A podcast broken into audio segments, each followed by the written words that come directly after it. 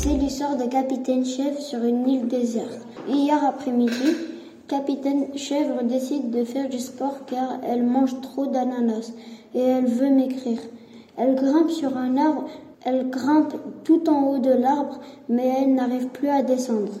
Elle saute sur un autre arbre jusqu'à ce qu'elle arrive au-dessus d'une rivière.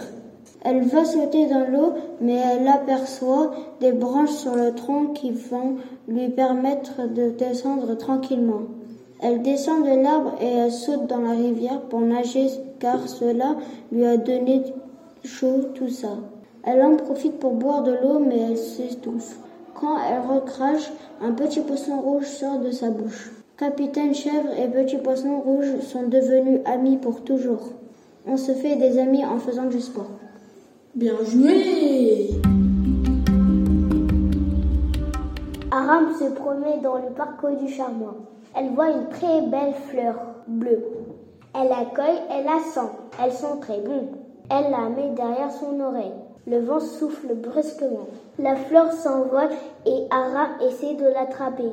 Elle court, elle court, elle court après la fleur, mais elle n'arrive pas à attraper.